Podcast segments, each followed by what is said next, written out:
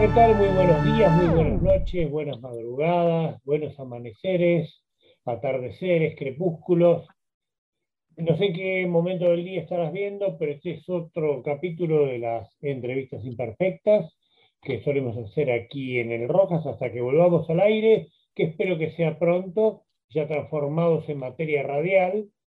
Y ahora tengo el gusto de que vamos a hablar con un hombre del sonido, más allá de que es un amigo, eh, yo tengo un enorme cariño profesional también, porque tuve el gusto de verlo trabajar, de verlo tratar artistas, de ver poner en caja alguno, de microfonear, esas cosas que tienen que ver con el audio, y es el gran Mario Breuer que vuelve a visitarnos con, con su sabiduría, su sapiencia y sus conocimientos. ¿Cómo va, Mario?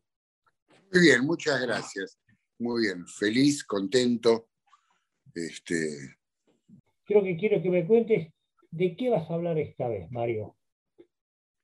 Esta vez, esta vez es una charla mm, basada un poquitito en, el, en el sonido de los discos de los 80, un sonido muy particular y un sonido muy especial, una década en la que los procesos de grabación fueron diferentes y es una charla que no es, no es técnica, en realidad es una charla, es, para, para los consumidores de música, no para los hacedores. Mucha gente no termina de entender por qué todavía este, en buena parte de los medios este, hay un enorme porcentaje de música creada en los 80, un poco en los 80, quizás un poco en los 90, pero tomamos siempre los 80 como, como aquella década este, del sonido mágico, y un poco de eso, de eso trata, ¿no? Y, lo voy a hacer a través de, a través de contar este, algunas historias y algunas, algunas vivencias en,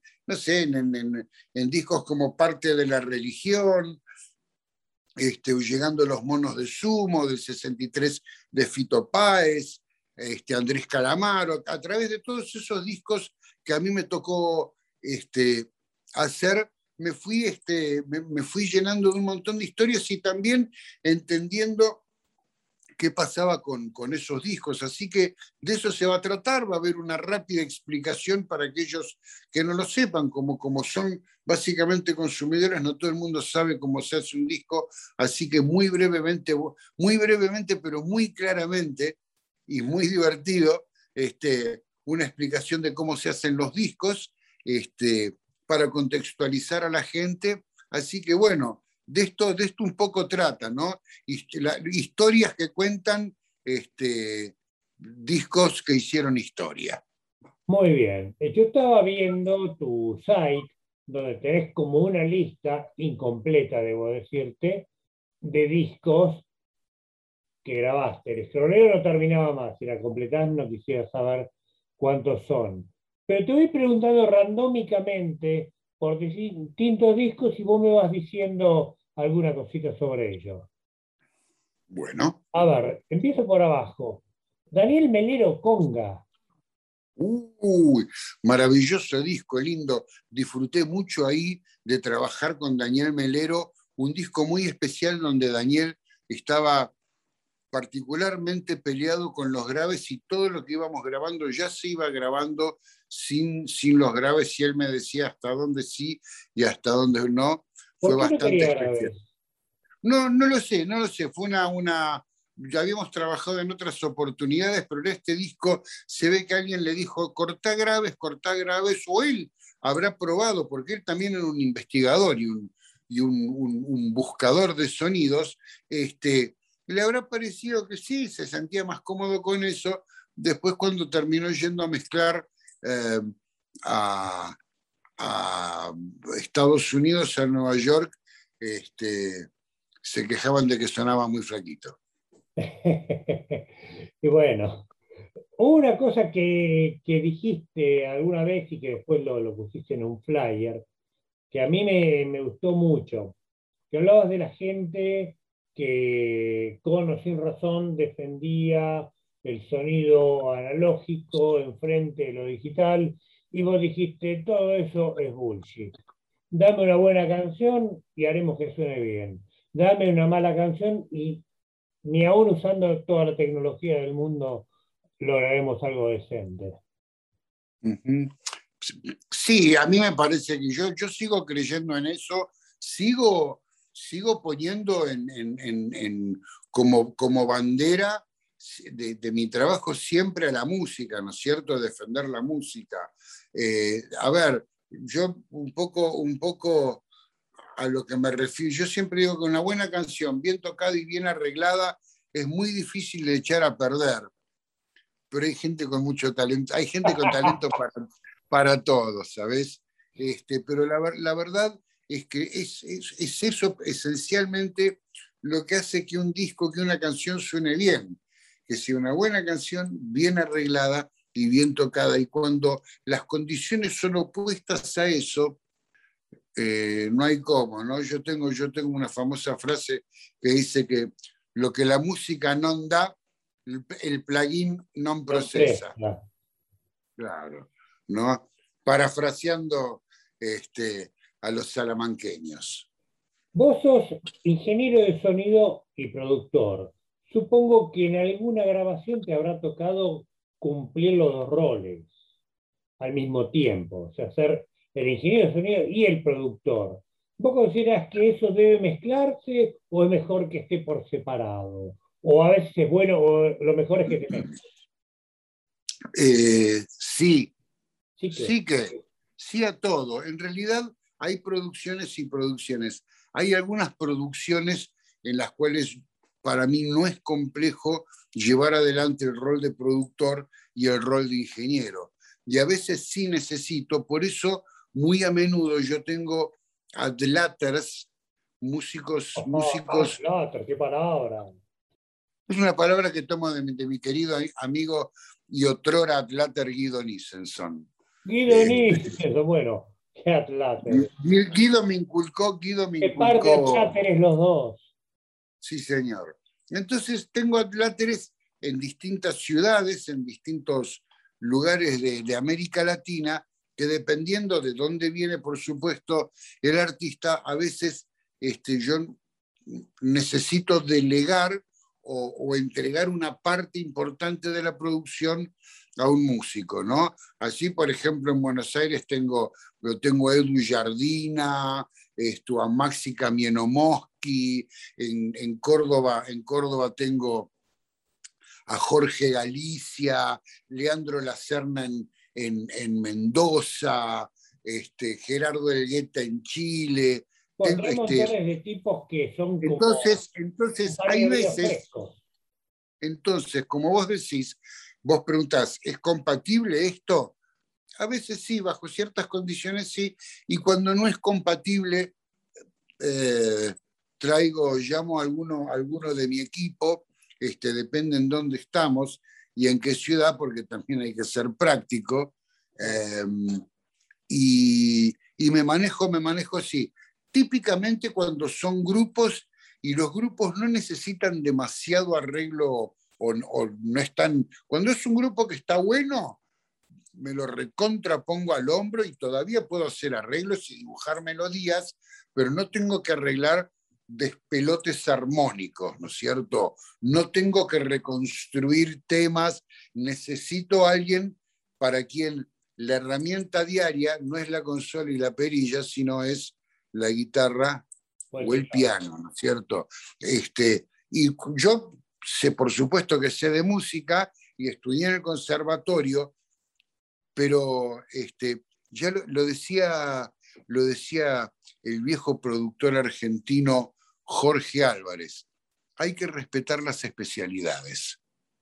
Entonces, hay, a veces se necesita alguien que es más especialista que yo, que sabe más que yo, y en esos casos este, arrimo, arrimo coproductores.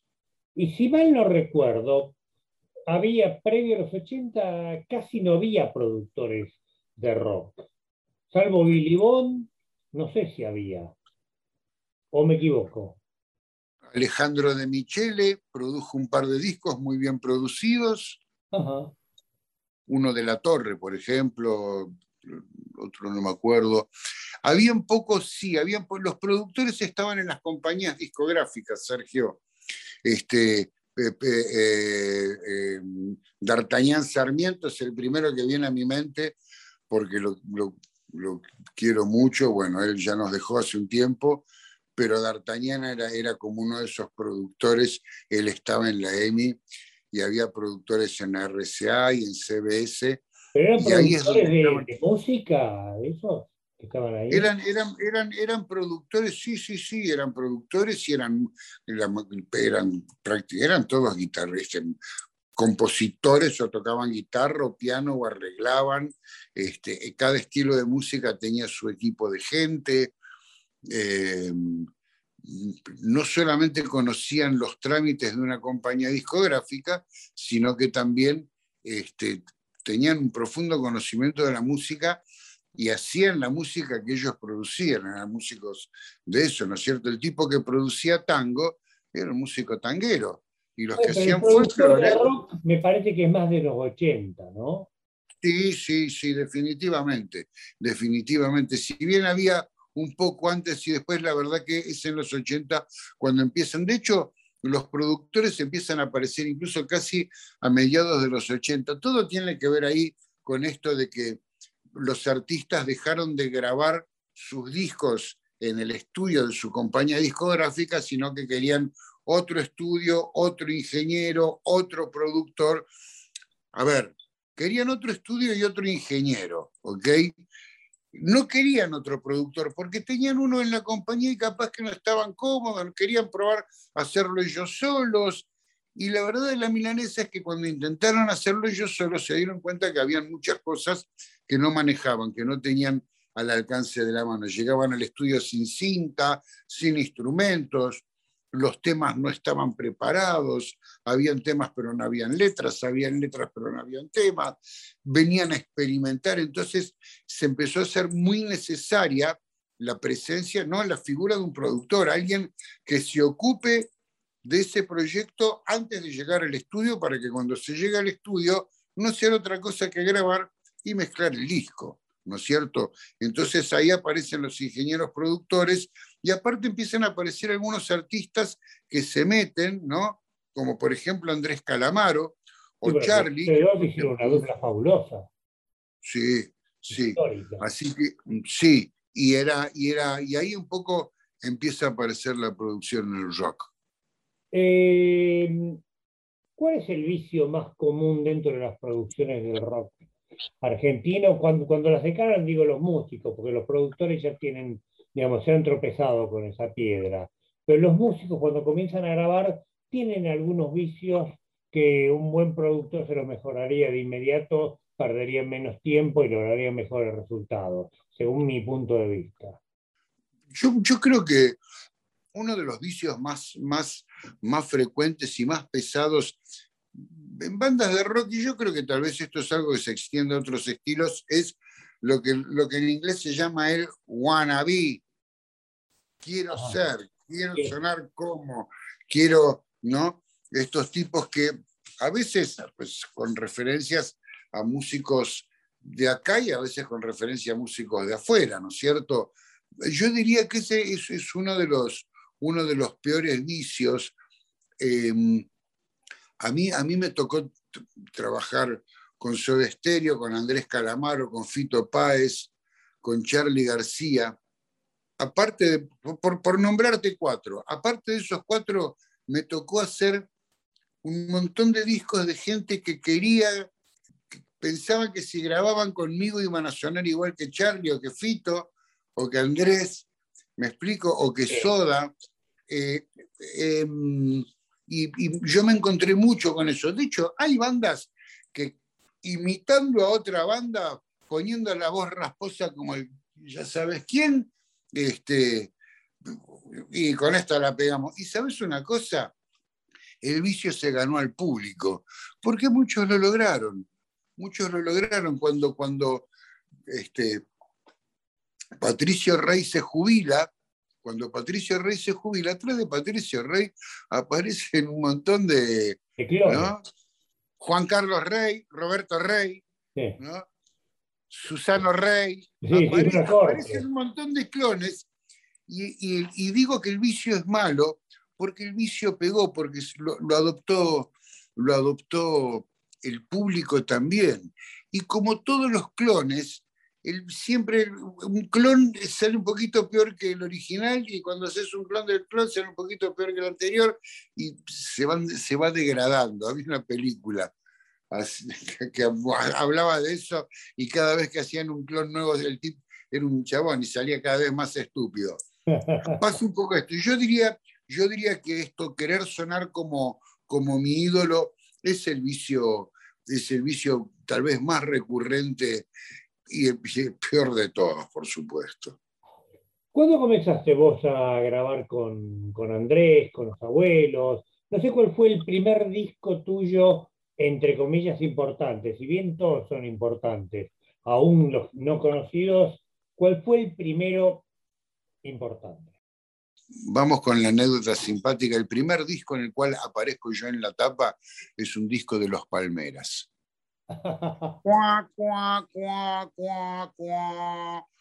Bueno.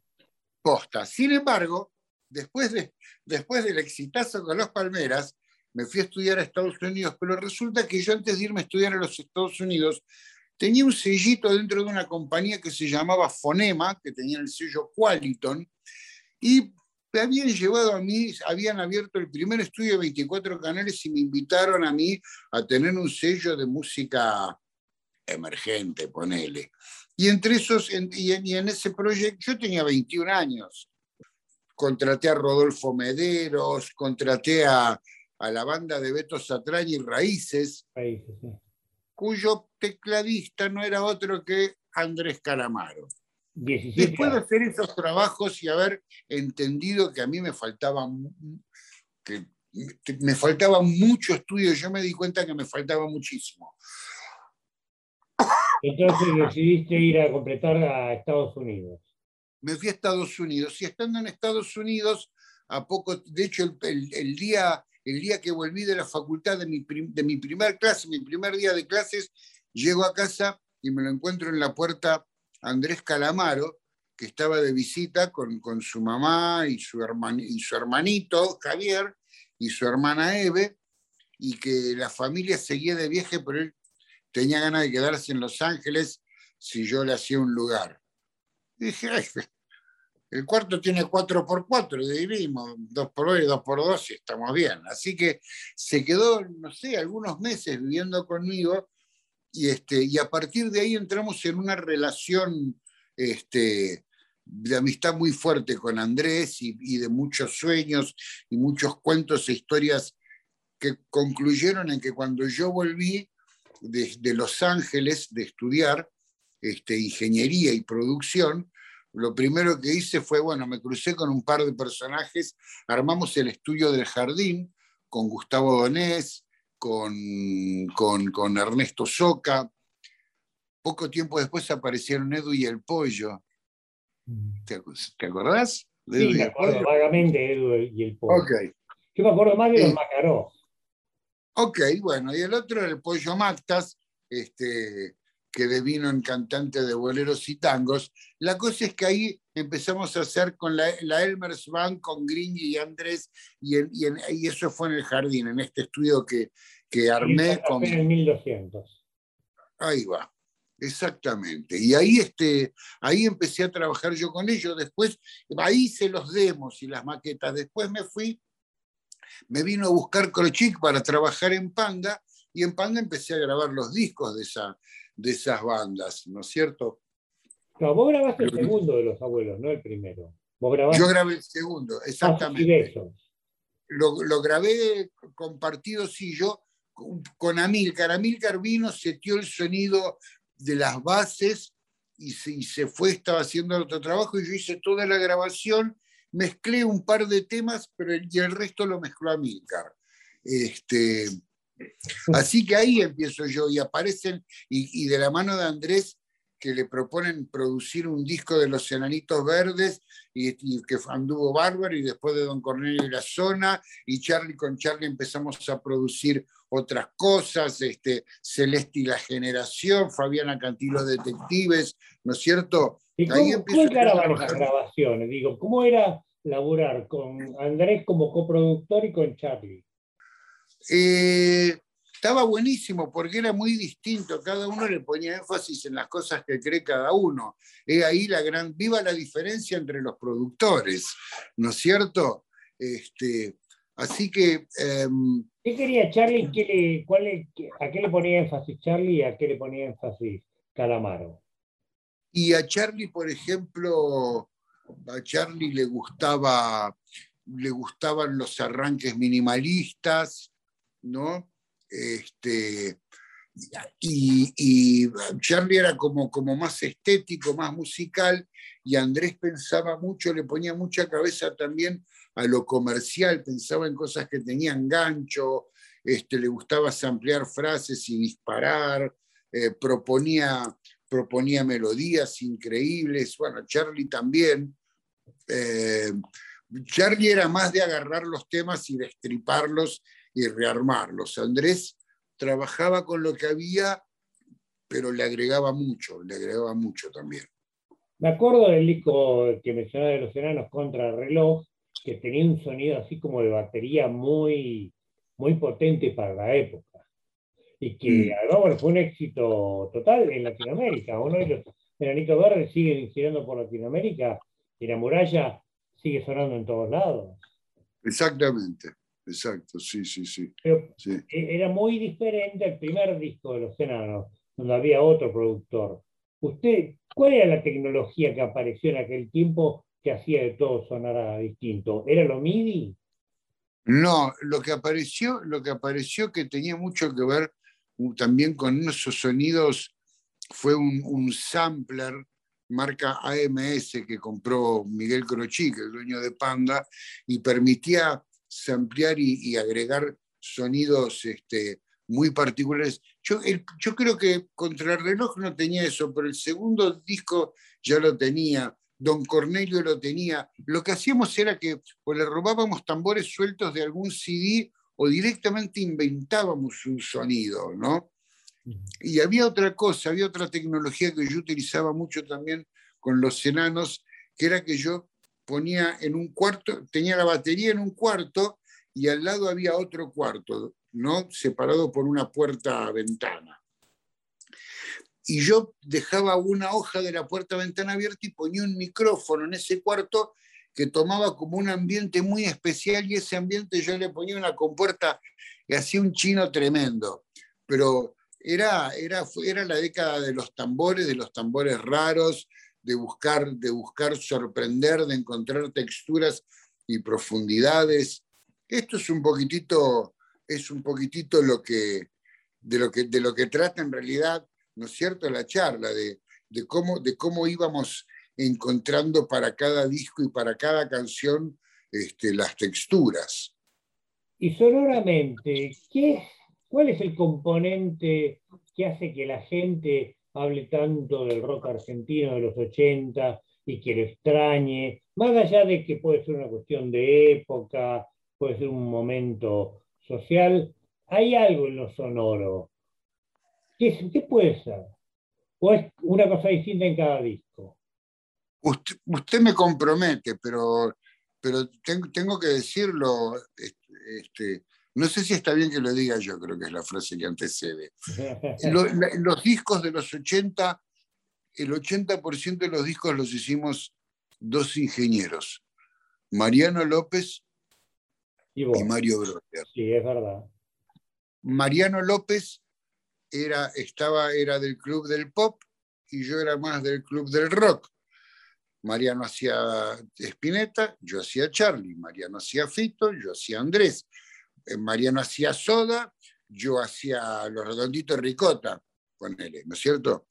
Así todo, hubo, hubo, hubo cruce de información, yo también terminé haciendo discos con Spinetti, con Soda, y Mariano, Mariano también trabajó con los redonditos y con Charlie, pero éramos dos personas y teníamos caracteres sonoros muy fuertes. Yo creo que esto tiene, tiene un poco que ver con, yo creo que tiene un poco que ver con eso. Por otro lado, fue un movimiento cultural muy importante.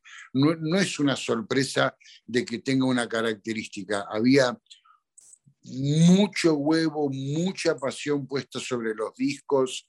Eh, eh, y nada, un poco como, como decíamos el otro día, nos metíamos, entrábamos al estudio para hacer discos épicos.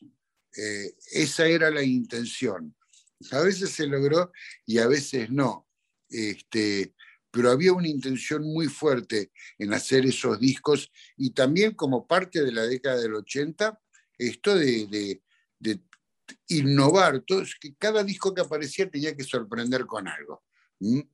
Este, me acuerdo, no sé, de temas como Owner of a Lonely Heart de Yes, que tenía como unas cosas y unos efectos de sonido, o Money for Nothing and Chicks for Free, que también tenía como una intro, o cualquier, elegí cualquier disco de Bobby, cualquier tema, y vas a encontrar que todo el tiempo había como innovaciones. ¿Era la tecnología MIDI esa lo que permitía ese sonido?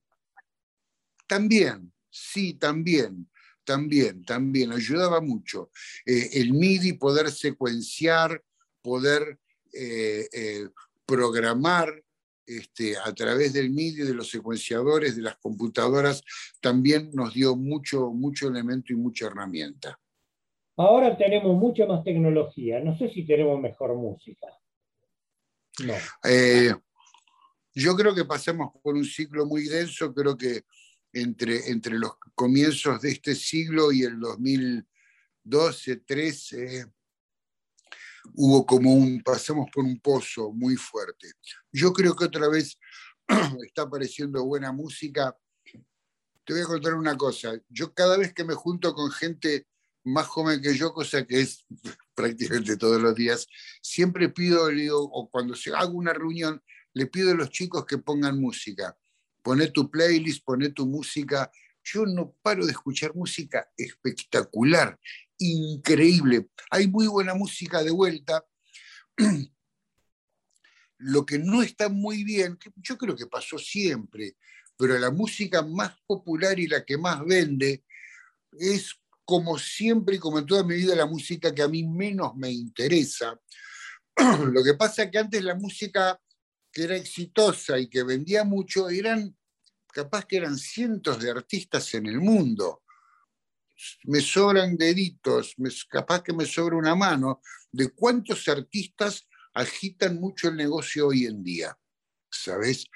Pero hay muy, yo creo que hay muy buena música, yo me cruzo con cosas increíbles, incluso dentro, dentro del mundo de, los, de, los, de, de las bandas emergentes y de la música urbana, a veces me encuentro con gente que dice cosas que valen mucho la pena y lo dicen muy bien y con muy buen ritmo y hacen hip hop. Me parece que está surgiendo, por ejemplo, un hip hop y un rap latinoamericano al cual yo defenestré durante años y tengo que, viste, hay que saber volver sobre sus propios pasos. Y tengo que reconocer que hoy, hoy por hoy hay artistas de, de muy alto vuelo, este, cantantes buenísimos, buenísimas, todos, muy buenos músicos, muy buenos arregladores, buenos productores.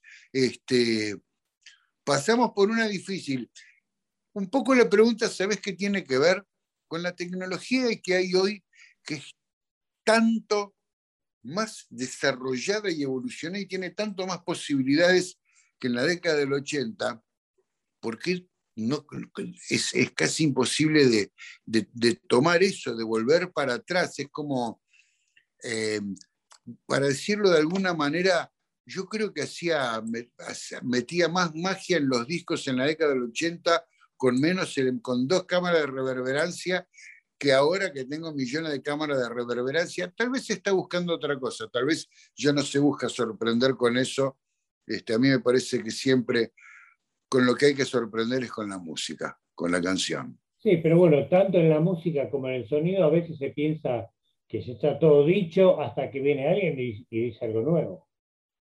Exactamente, exactamente. Pero soy, soy muy, no, es que soy optimista con el futuro. No, hoy, hoy, hoy, hoy, hoy, hay artistas, hoy, hoy hay artistas, este, el otro día estaba viendo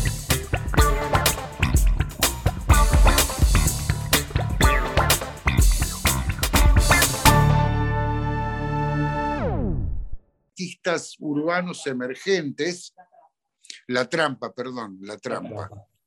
Este, algo hecho en, el CCK.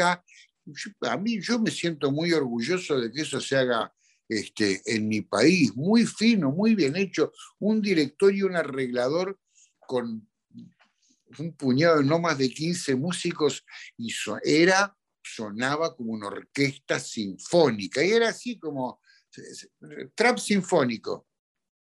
Bueno, espectacular. Altísimo, altísimo nivel. Este, y me parece que si yo creo que pasamos por malos momentos y hoy la tecnología, este, más allá de qué es lo que hay y qué es lo que podemos hacer, a mí lo que siempre me importa es que haya buena música. Bueno, pero eso vas a estar contando, supongo, un montón de historias y anécdotas de discos de Tito Páez, de Suéter, de Charlie, de Calamaro, Enanito, Don Cornelio. Y esos son solo los que me acuerdo de memoria, todo estéreo.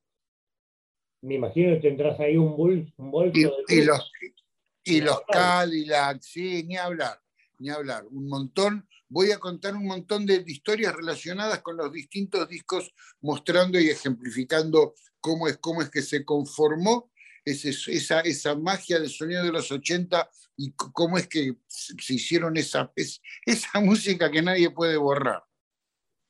Me quedo con eso. Es un gran título, esa música que nadie puede borrar.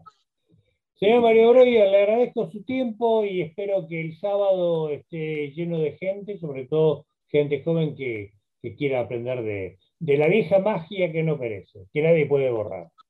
Ojalá. Que lo robo como muletilla. Muy bien. Te mando un fuerte abrazo. Otro grande para vos, Sergio. Muchísimas gracias por tu tiempo y bueno, ahí nos veremos por los caminos.